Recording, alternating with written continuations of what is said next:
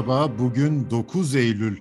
Çevre hakkında konuşmalıyız podcastında bu hafta enerji krizinin iklim değişikliğiyle mücadeleyi nasıl etkileyebileceğini konuşacağız. Malum sera gazlarını atmosfere en fazla bırakan insan faaliyeti enerji üretimi ve tüketimi. Anadolu Ajansı'nın enerji haberleri bölümünde kıdemli muhabir Nuran Erkul Kaya ile Yeşil Hat editörü Hale Ay doğmuş katılıyor bu yayına. İkinize de teşekkür ediyorum katıldığınız için. Önce Nuran Erkulkaya, enerji krizinin resmini çizelim mi? Ne oldu, nereye vardı? Sanırım en büyük panik Avrupa'da yaşanıyor. Teşekkürler Faruk Bey. Ee, enerji krizinin resmini çizmeye çalışayım. Ee, enerji krizi tam bir sene önce e, başladı. Ağustos sonu, Eylül başı gibiydi.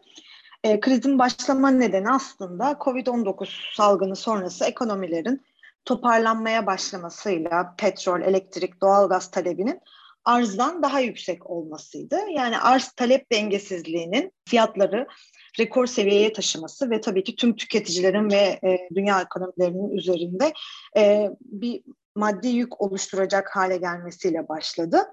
Burada savaşın etkisi ne diye bakacak olursak e, Rusya'nın Ukrayna'ya saldırması sonrasında kriz daha e, farklı bir boyut aldı. Daha da derinleşti. Çünkü e, Avrupa Birliği, ABD, İngiltere, Kanada gibi batılı ülkelerin başını çektiği birçok ülke Rus ekonomisini hedef alan yaptırımlar açıkladı bilindiği üzere. Rusya küresel enerji piyasalarının en büyük oyuncularından biri. Rus ekonomisini hedef alan yaptırımlar e, özellikle tabii ki enerji sektörünü e, çok e, direkt olarak etkiliyor. E, şimdi batılı ülkeler Rus kömürü, petrolü ve gazına yaptırım uyguluyorlar. AB Rusya'dan kömür ithalatını Ağustos itibariyle sonlandırdı. Ham petrol, petrol ürünleri ithalatını birkaç ay içerisinde yüzde 90 azaltmış olmayı hedefliyor yaptırımlar kapsamında. Ham petrol ham petrole yönelik yaptırımlar 5 Aralık'ta devreye girecek. Birkaç ay sonrasında da petrol ürünleri yaptırımları devreye girecek. E, aynı süreçte yine doğalgaz ithalatını da 3'te 2 oranında azaltmayı 2027'ye kadar da tamamen bitirmeyi hedefliyorlar. Gazprom'un bir açıklaması vardı. AB'nin Rusya'dan gaz ithalatı bu yılın başından beri %48 e, azalmış. E, doğal olarak e, AB Rusya'dan kömür, gaz, petrol almayınca peki nereden alacak? Orta Doğu'dan, Afrika'dan, ABD'den ve diğer güzergahlardan almaya çalışacak. Mesafeler uzadıkça maliyetler arttı. Bu artan maliyetler de enerji fiyatlarına artış olarak yansıdı. Rusya'dan da küresel enerji piyasalarına daha önceki miktarlarda petrol, gaz ve kömür ihracatı yapılamıyor. E, çünkü AB en büyük ihracatçısıydı.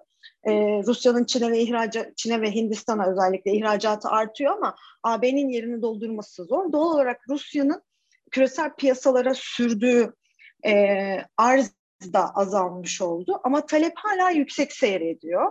E, arz kısıtı, yüksek talep otomatik olarak zaten fiyat artışı demek. E, bu, bu nedenle de e, örneğin mesela dün yaptığım bir hesaplamaya göre Avrupa'da gaz fiyatları e, bir yıl önceki seviyesine göre e, yüzde bin artmış durumda.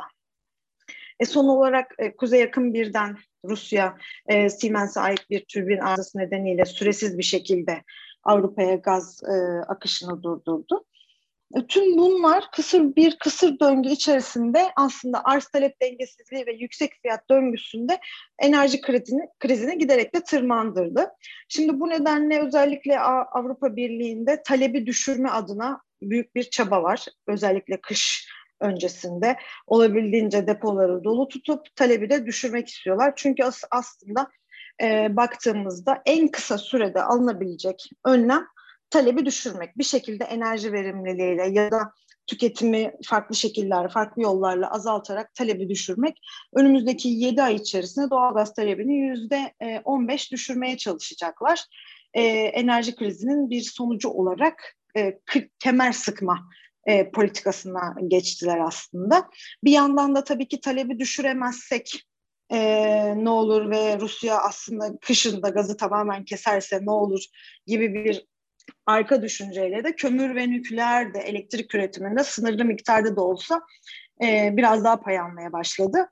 E, bu da AB'nin iklim hedefleriyle e, çelişen bir durum. Ona değinmek istemiştim aslında. Senin özetlediğin çerçevede küresel enerji krizi sanki iklim değişikliğiyle mücadele çabalarına sekte vuracak gibi görünüyor. Bu kaygıları paylaşan çevreler var. Çok da yersiz gibi de e, görünmüyor tablo bunu gerektiriyor. Çünkü fosil fosil yakıtlara yönelim, işte tabir yerindeyse denize düşenin sarılacak bir unsur araması gibi bir durum söz konusu. İklim krizinde başa döner miyiz? Bu 2030-50 hedefleri geriye düşer mi? Ne dersin? Ben şimdi yani sürekli analistlerle, uzmanlarla konuşuyorum. Tabii ki politika yapıcıların aldığı aksiyonlar ve politikalar daha farklı. İşte özellikle çevre örgütlerinin ve çevre e, ve iklimle ilgili kuruluşların bakış açıları daha farklı. Onlar her zaman daha agresif iklim hedefleri olması gerektiğini falan savunuyorlar ama hani e, uzmanların da dikkat çektiği bir durum var. Şimdi zaten Avrupa Birliği bir şekilde bu iklim politikalarının lideri konumunda hareket ediyor ve hani bunu da sürdürmek istiyor. O yüzden kömür veya nükleerden kısa süreli geçici çözüm olarak üretim artışı olabilir. Ama önemli olan burada bir nokta artı yeni yakıt altyapısı yani yeni bir kömür santrali, yeni bir doğal gaz boru hattı veya petrol üretimine ilişkin yeni bir altyapının yapılmaması. Eğer burada işte ülkeler, şirketler e, özellikle fosil yakıt fiyatları yüksek diye e, yeniden doğalgaz e, boru hatları yapıp ya da daha fazla doğalgaz e, üretimine yönelik yatırımlar yaparlarsa, yeni kömür santralleri kurulursa e, o zaman e, iklim hedeflerinin sanki daha büyük bir tehlikede olduğu söylenebilir. Çünkü e, diğer yandan aslında eğer ki iklim hedefleri bu bir iki yıl içerisinde enerji krizi atlatıldıktan sonra yine aynı şekilde aynı yola e, girilirse bugün kararı verilen yatırımları e, örneğin 5 yıl sonra devreye gire, girebilir e, ortalama bir sürede. İklim hedeflerine yine sıkı sıkıya tutulunursa bu altyapıların 5-10 yıl sonra atıl kalma riski de oluşuyor. Yani şu anda yeni fosil yakıt yatırımına harcanan para e, tamamen boşa da gidebilir. Bu yüzden böyle e, bir yol ayrımı aslında. O yüzden de talebi düşürmek en en en kritik e, önlem olarak çıkıyor. Çünkü e, şu anda e, iklim hedeflerini hem tehlikeye atmamak adına hem de harcanan paraların 5-10 yıl sonrasında tamamen boşa gitmiş, atıl e, kullanılmayan projelere yatırılmaması adına e, talebi düşürmek en büyük öncelik şu anda. Ben öyle görüyorum ama 2030 e, 2050 hedeflerinin tutturulması için aslında hani bir e, en kritik adım olarak e, görülüyordu her zaman. Belki orada 2030 değil 2033 olur, 35 olur da bir ara dönem e, 2035'e kayabilir. Nuran şimdi geçici olduğunu varsayıyoruz. En iyi durum senaryosuna göre bu fosil yakıtlara dönüşün. Çünkü Rusya'dan, boru hatlarından doğal gaz gelmezse doğal gazın yerine koyacakları ciddi bir alternatifleri yok ve dolayısıyla da kömür santralleri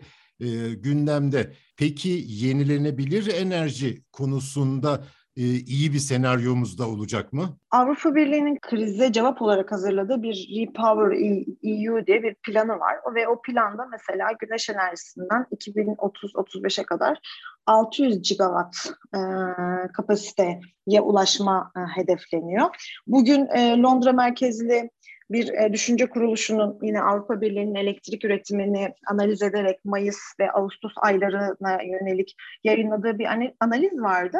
E, 4 ayda güneş enerjisinin elektrik üretimi Avrupa Birliği ülkelerinde 27 ülkede ortalama %12 noktaya ulaşmış, %12.2'ye ulaşmış ve güneşten sağlanan elektrik 29 milyar avro değerinde potansiyel bir gaz ithalatını önlemiş. Aslında zaten Avrupa hem kendi ekonomisi için hem enerji güvenliğini sağlamak için hem de iklim hedeflerine aynı şekilde yürüyebilmek için yenilenebiliri zaten e, inşa etme, yenilenebilir kaynaklardan, e, yenilenebilir kaynaklara dayalı santralleri inşa etmeye devam etmek zorunda.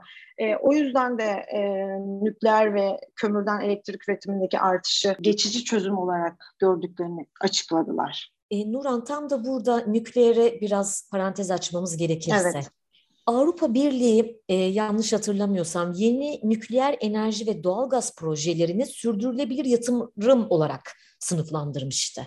E, nükleer enerjinin daha düşük karbonlu, güvenilir olduğuna dair de azımsanamayacak sayıda görüş var. Bazı uzmanlar artık bunun tekrar tartışılması gerektiğini savunuyor. E, bu konuda neler söylersin? Yani şimdi Avrupa'da tabii ki daha güçlü tartışmaya başladı. Senin de zaten e, altını çizdiğin gibi. E, kapatacağı reaktörleri kapatmıyor, geciktiriyor, yedekte tutuyor vesaire. Orada bizi ne bekliyor acaba? Çok doğru. AB taksonomisi diye bir sınıflandırma diyebilirim. Ee, bir sınıflandırma var ve son tartışmalara göre nükleeri ve doğalgazı geçiş kaynağı olarak yani yeşil kaynak olarak değil ama geçiş kaynağı olarak görme yönünde bir plan hazırladılar. Şimdi tam da bu enerji krizinin denk geldiği dönemde bazı ülkelerde e, işte nükleer santrallerin kapatılmasına ilişkin takvimin ertelemeye başladığını görüyoruz. Örneğin Belçika bu süreyi 10 yıl uzattı.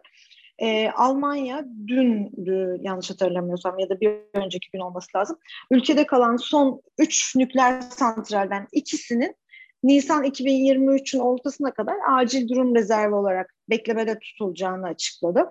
Ee, Birleşik Krallık'ta yine Sizewell isimli yeni bir nükleer santralin kurulumu için hükümet son olarak 700 milyon sterlinlik e, bir hükümete açıkladı. Birleşik Krallığın çiçeği burnunda Başbakanı Liz Truss daha, daha dün enerji kaynaklarını e, Kuzey Denizi'nden daha fazla doğal gaz ve nükleer santralle artıracaklarını söyledi. Aslında yani peş peşe nükleer planlar e, peş peşe geliyor gibi görünüyor.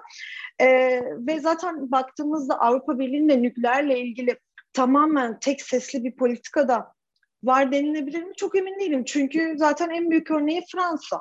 E, elektrik e, üretiminin %70'ini Fransa zaten e, nükleerden karşılıyor. E, yani Avrupa Birliği nükleeri iklim hedefleri kapsamında yok saysa Fransa elektrik üretiminin %70'ini karşılayacak kaynakları çok uzun bir sürede inşa edebilir ki hani nükleerden çıkışı çok zor olur diye düşünüyorum. E, o yüzden de e, şu anda kömürdense nükleere daha bir e, daha fazla bir yönelim e, olduğu söylenebilir. Özellikle e, yeni teknoloji olarak bilinen mini nükleer reaktörler e, şu an ülkelerin gündemlerinde buna yönelik teknoloji gelişim, geliştirmeye çalışıyorlar ve yeni yatırımlarını e, devasa nükleer santrallerden ziyade e, onlar e, nükleer reaktörlere yapmaya başlıyorlar ama orada da işte yine her nükleer e, yatırımında olduğu gibi atık yönetimi sorunu ortaya çıkıyor.